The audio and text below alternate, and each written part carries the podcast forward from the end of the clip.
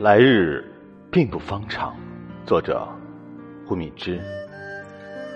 有一天，你会明白，来日并不方长。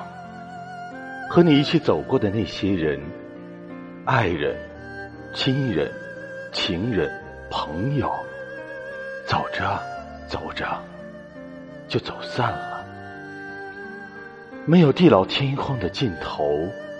也没有一成不变的路途，极尽繁华不过一缕细沙，一切有为法，梦幻泡影般无常。年少时，曾经很喜欢张大千和大雁的故事，一袭布衣，仰望苍穹，有所牵挂而来，无所牵挂而去。人生重情重义，却可看淡聚散浮沉。未曾想，经过了看清看淡之后，反而更加看深看重。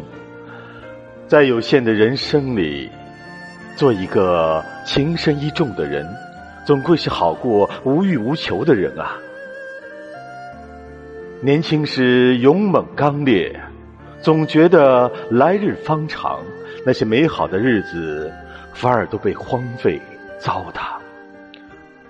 中年时，终于踏实沉稳，数着时间，尽情尽兴，尽力的去经营人生剩下的美好，像是小心的捧着命运这一缕细沙，用如常去抵抗无常。